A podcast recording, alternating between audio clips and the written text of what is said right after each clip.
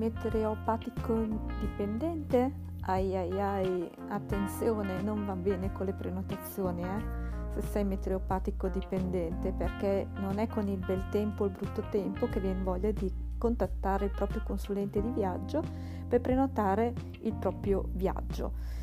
Attenzione, perché siamo in fase piena di prenotazioni per l'estate e l'autunno del 2019, iniziati a novembre del 2018, e siamo già a maggio, e contemporaneamente siamo già aperti per l'inverno 2019-2020 e primaverile 2020.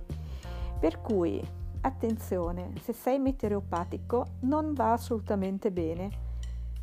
Prova a vedere tra i miei post nella mia pagina di Facebook i Viaggi di Vale 1975, le aperture vendite, e scoprirai che il brutto e il bel tempo non c'entra assolutamente nulla.